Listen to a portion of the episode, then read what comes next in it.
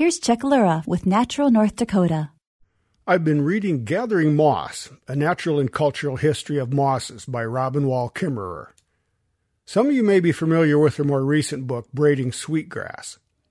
At any rate, in Gathering Mosses, she reminisces about the sense of wonder when, as an elementary student, she first looked at a snowflake through a magnifying glass. It looks like this winter is going to have plenty of opportunities to take a closer look at some snowflakes. Snow's an interesting phenomenon. As a water droplet freezes, it forms hexagonal lattice that resembles a stop sign, but of course with six sides instead of eight.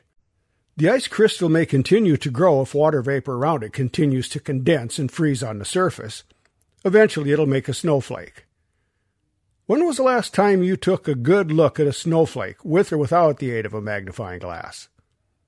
Most of us grew up being told that no two snowflakes are identical, but scientists have discovered that there are around 30 basic shapes to them.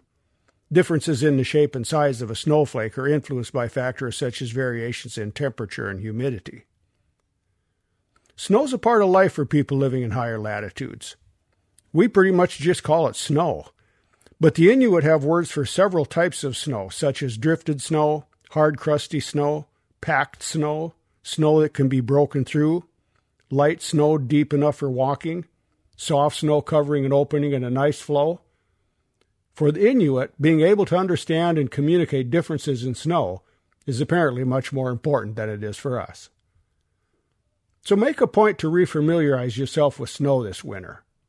As elementary school kids, I suspect that many of us went outdoors, black construction paper in hand, with our teacher to observe snowflakes.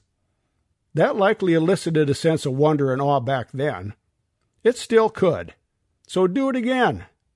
Better yet, take a child outdoors and show them. And while you're out there, do like Lucy and Linus in A Charlie Brown Christmas and try to catch a few snowflakes on your tongue. I'm Chuck Lura.